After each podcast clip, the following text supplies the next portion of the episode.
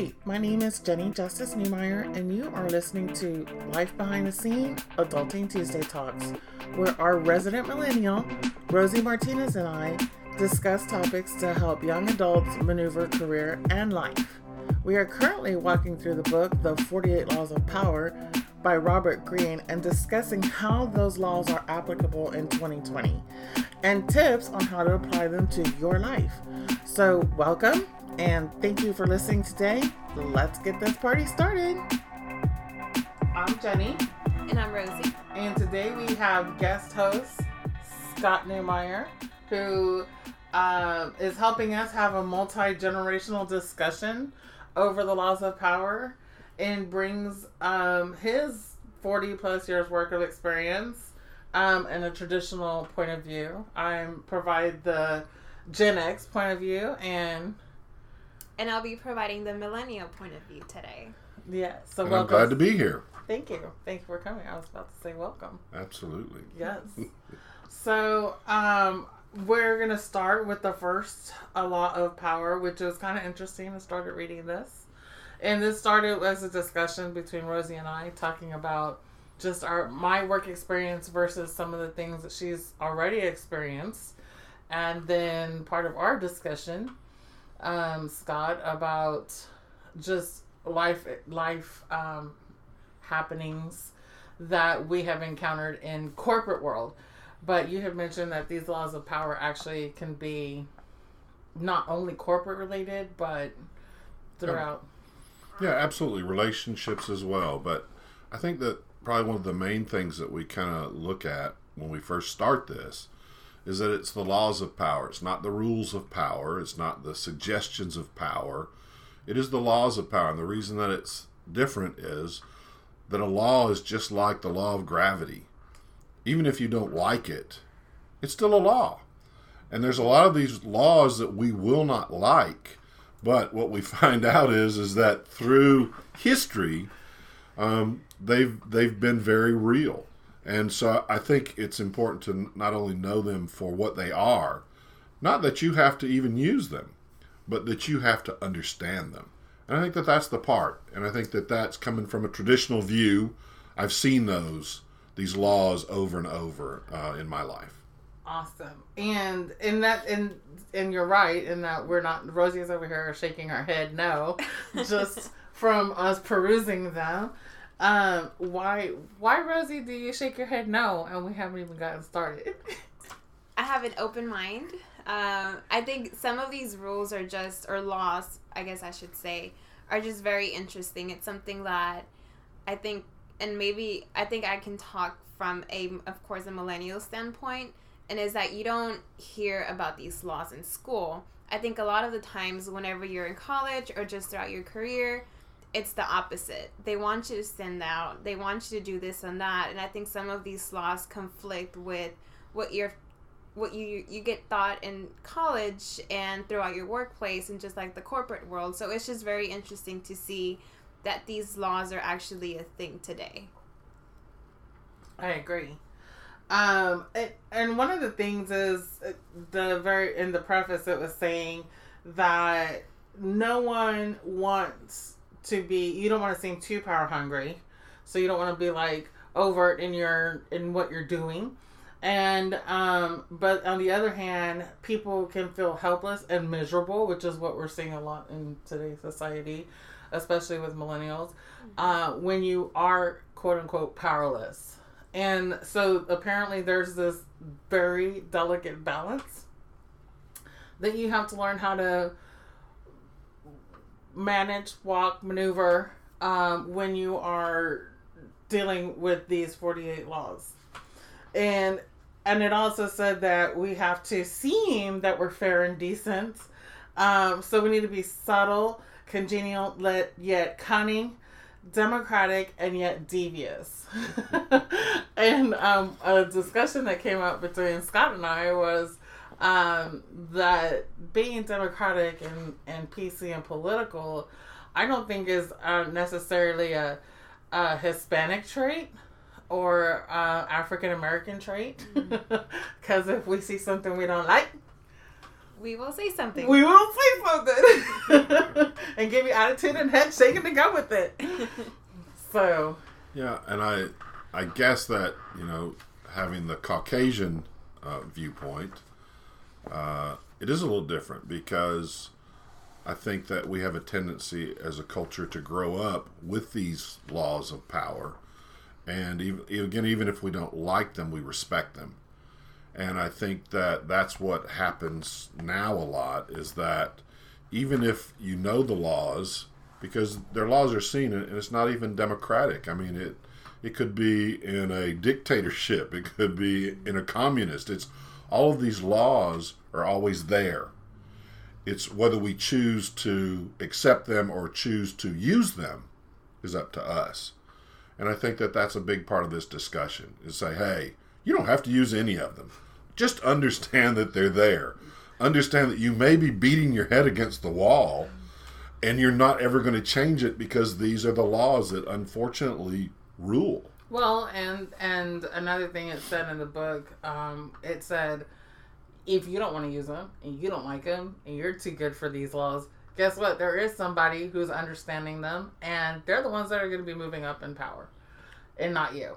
And so that's that's one of the things that um, that it, it talks about because uh, yes, a lot of them, a lot of them go against the grain for me already. Yes. So we'll we'll dive into uh, law number one: never outshine the master. And the law is always make those above you feel comfortably superior in your desire to please and impress them. Do not go too far in displaying your talents, or you might accomplish the opposite. Inspire fear and insecurity.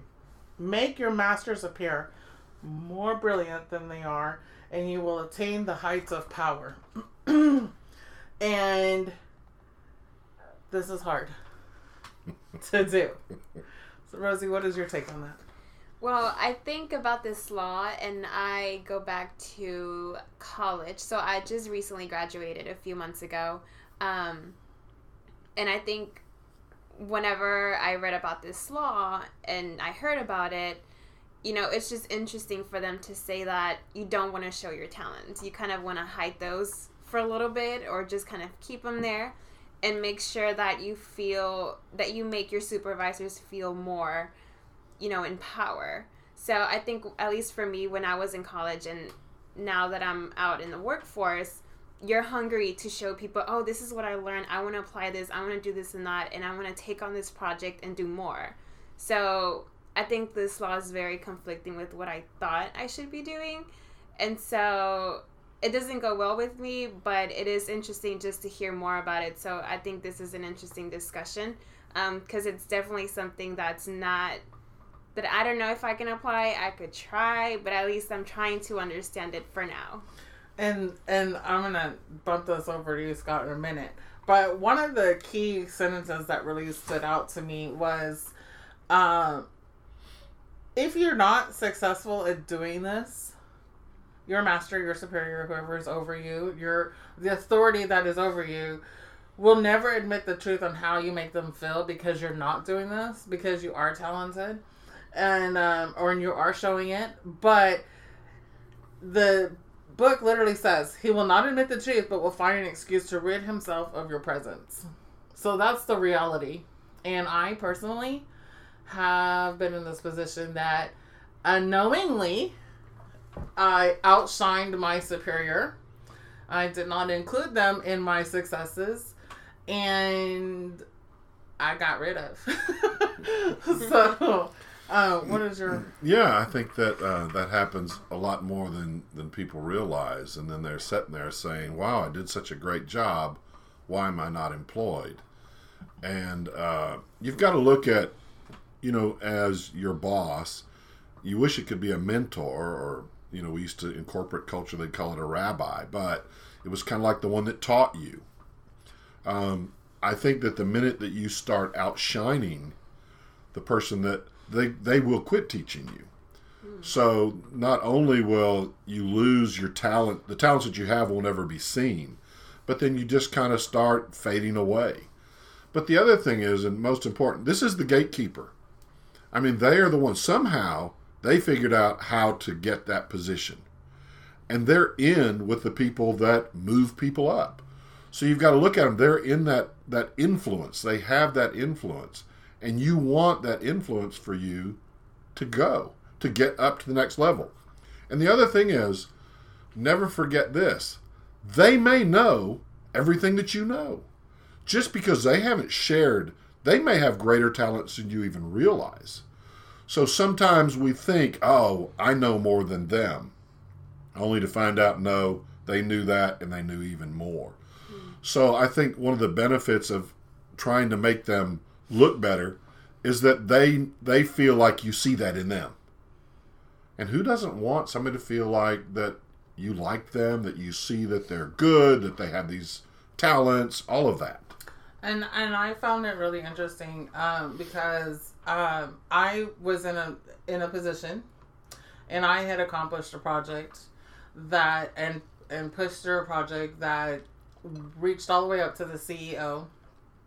Um, because of the accomplishment, this had been a thorn in the organization's side for over two years, and I had the I accomplished it.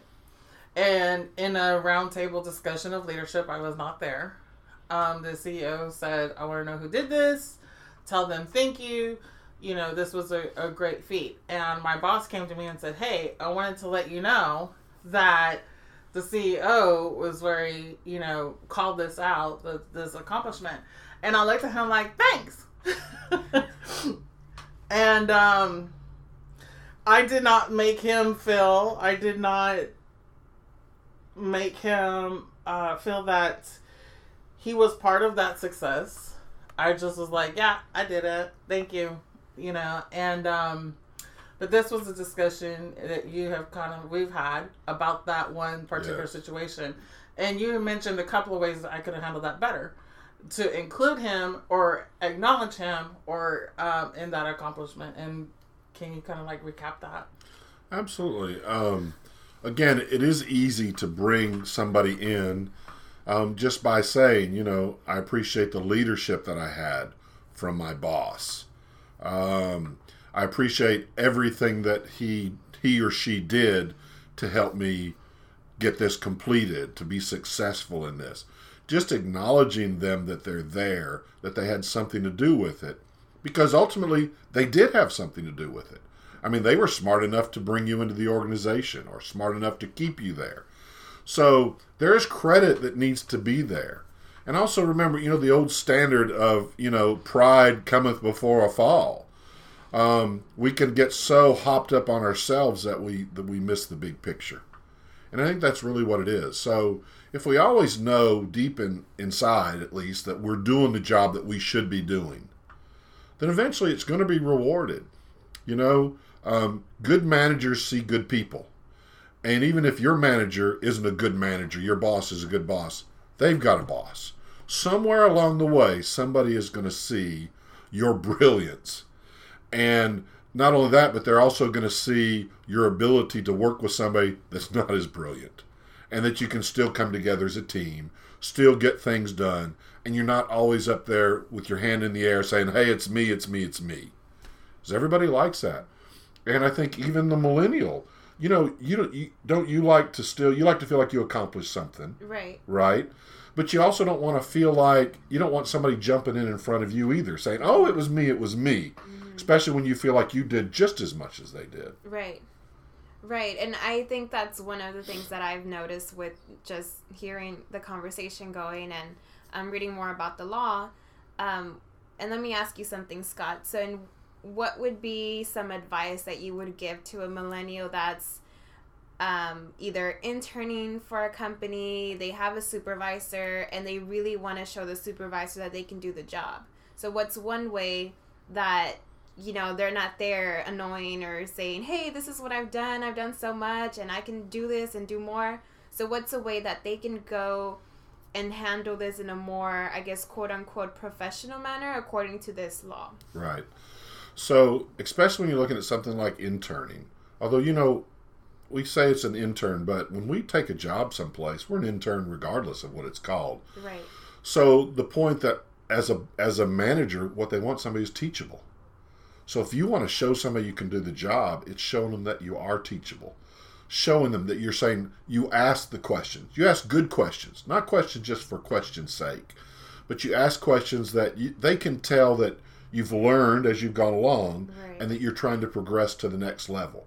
Not trying to necessarily do it on your own, but asking questions say, hey, what can I do to get to here or get to there? Mm-hmm. Or even better, what did you do when in your career to get you where you are when you were here with where I'm at? Gotcha.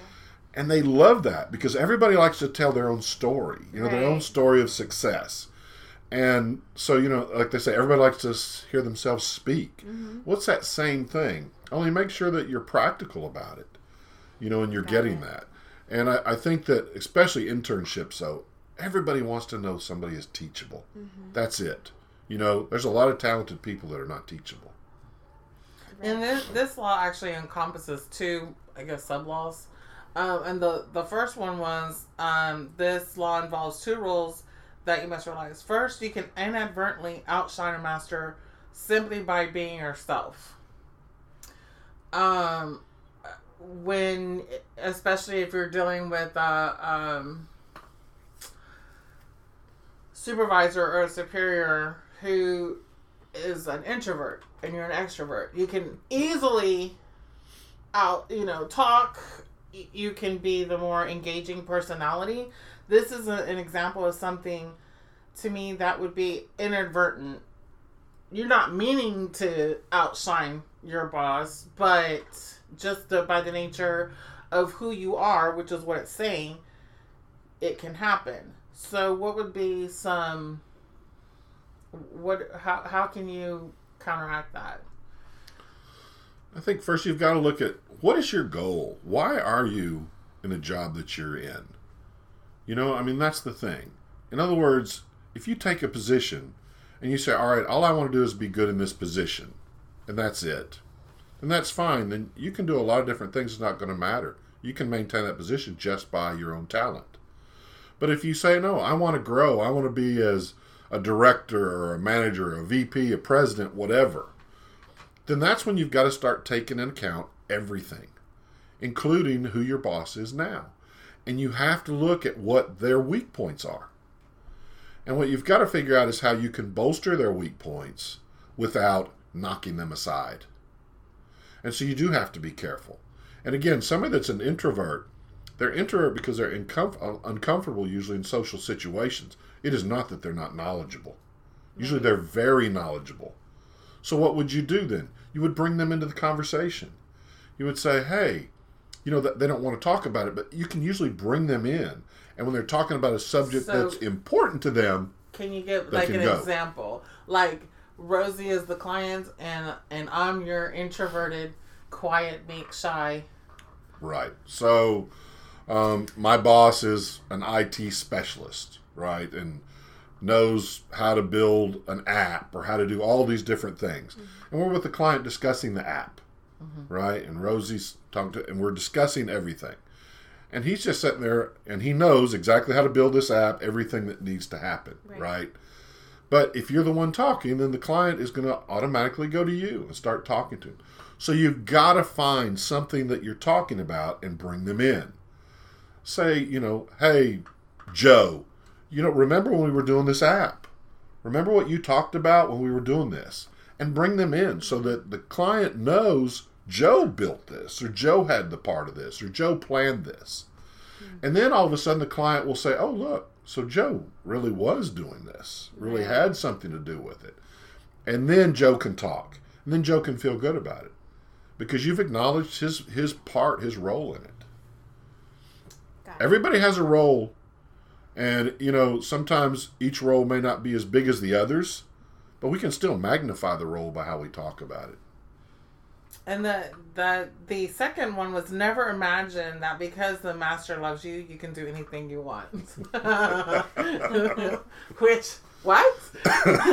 That's a news flash i thought that's what that meant. Um so what do you how do you take that rosie? Um, I mean, I think I'm kind of just still mind blown by the law. Um, I um yeah, I mean I think with this one I'm kind of just taking it in. Um it's just interesting to see how it all works and I think we all see it in one perspective and with what Scott is saying right now it's like we're turning a whole 360 turn and we're looking at it from a whole different perspective. Mm-hmm. Um so it's just interesting to see how you know we see it one way and there's different ways that we could see it Right. so i think for me it's just interesting and i'm just taking it all in for now I would Um, say after my, you know, my experience, what I have found out, every place that I ever left did not go out of business. There was somebody that filled my spot. No matter how much my boss loved me or anything else, somebody will fill your spot when you leave. So we can we can our value as an employee sometimes when we think our boss loves us, wouldn't ever do without us, we're wrong because one day they will. And so you always got to remember that. right and i think you know this is something that i've seen with some of my friends that have graduated college um, they get comfortable in a position and you know they start saying well this is boring to me now and my boss loves what i'm doing and this and that. And so they start to kind of deflect from why they're actually there. So they get a little too comfortable in what they're doing and they're like well you know i can do better. I can find something else. And they leave and then there's nothing else for them. You know they struggle finding a job and i think it goes back to the law with what you just mentioned. So i think it's just interesting to see how if you try to piece it together with what's going on whether it's with your friends your own career you can kind of put you know one piece and another piece together Mm-hmm. And also, um, why are you the master's favorite? What? How did you reach that? You reached it probably by talking well of them, by doing your job, by making them look good. So those are the reasons that got you. Don't forget that. I, I can assure you, you didn't become their favorite just because you were a nice person. Because you were born. Yes. Which this also specifically says that. It says, remember the following. Never take your position for granted and never let any favors you receive go to your head. Because I think once it goes to your head, then then you're then you feel like you've achieved a level of power that you have not. Right. And then that thus becomes your descent to ultimate destruction. I think the one point we always have to remember we've never arrived. We always want to arrive, but we never do. That's true. It is a constant. That's true. This next part, I know Rosie and I kind of think a lot of the same, even though we're two different generations.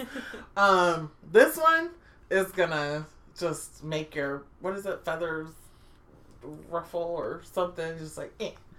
And it says, first you must flatter and puff up your master. oh no um, it says discreet flattery is much more powerful if you are more intelligent than your master. For example, see the op- it may make it seem the opposite. Make him appear more intelligent than you are. Act naive, which is kind of what you were saying, Scott. Um, make it seem that you need their expertise. Commit harmless mistakes that will not hurt you in the long run, but will give you the chance to ask for help. So smart. Uh, masters adore such requests. A master who cannot bestow on you the gifts of his experience may direct rancor and ill at you instead. Rancor? hmm So, wow.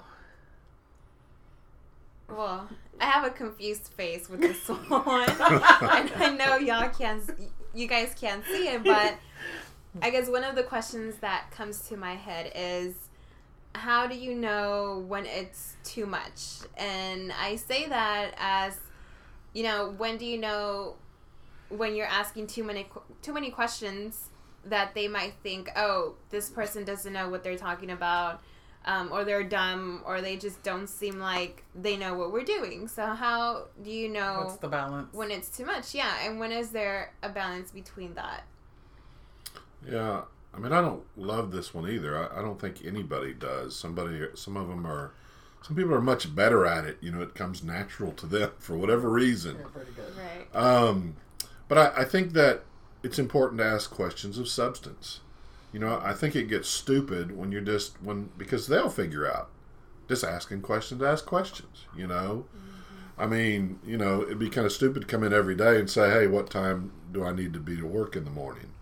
Every day, what time do I need to be to work in the morning? Well, you know? that's actually a very good question for millennials, in case you hadn't seen maybe so. We like to sleep in. Right.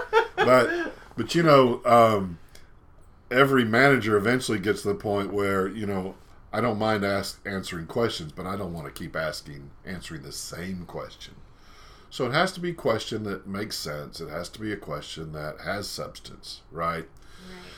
Right. and and then you know you can't say oh you're so smart you're so smart you know wow um, but you can say wow i really appreciate that you know and um, it has to be sincere you know and, and i guess that's the trouble with some of these laws is having sincerity when you do it mm-hmm. because if you feel like you're manipulating everybody that you're doing this to then sincerity is the usually the last thing that you can kind of bring up Right.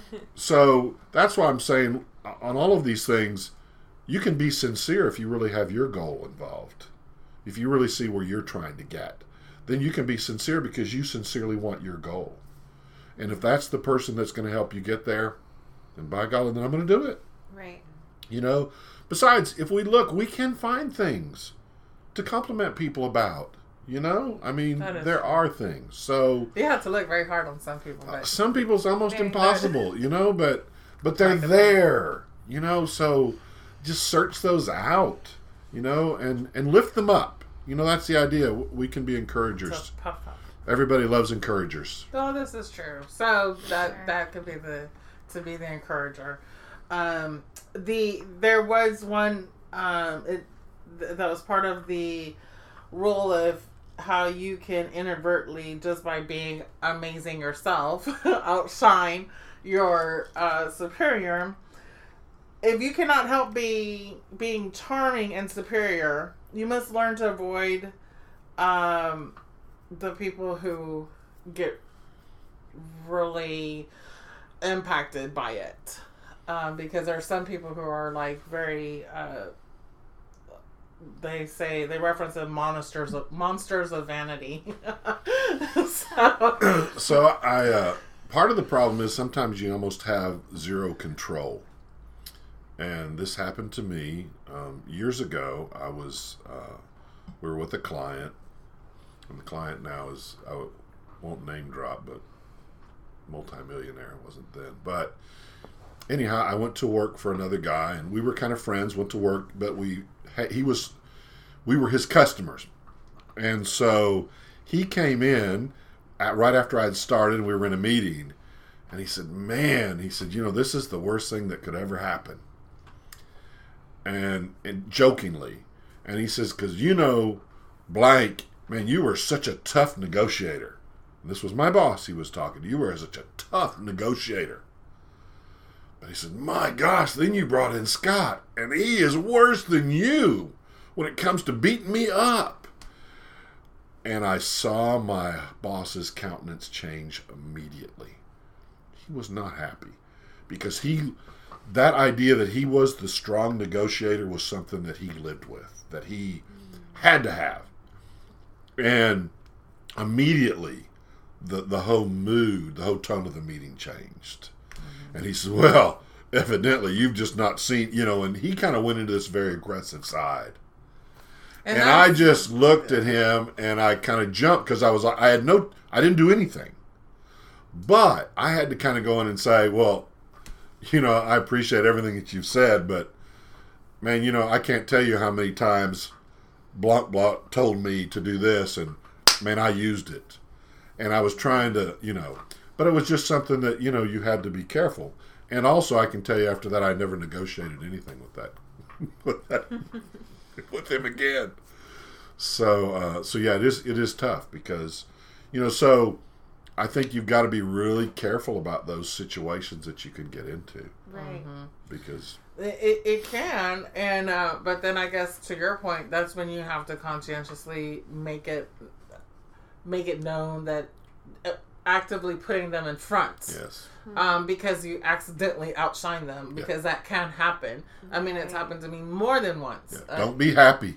Don't take it as a good thing because it is not a good thing. you're like, yes, I'm awesome. yeah. And you're. And And you you're unemployed. yeah, exactly. With all your awesomeness sitting at the house. Yes. Um, so to kind of wrap this up, um, I'm gonna go back to the book, and it said in all of these cases, it is not a weakness to disguise your strengths if at the end of the day they lead to power. By letting others outshine you, you remain in control instead of being a victim of their insecurity. Hear, hear. Hmm. Just let that just marinate.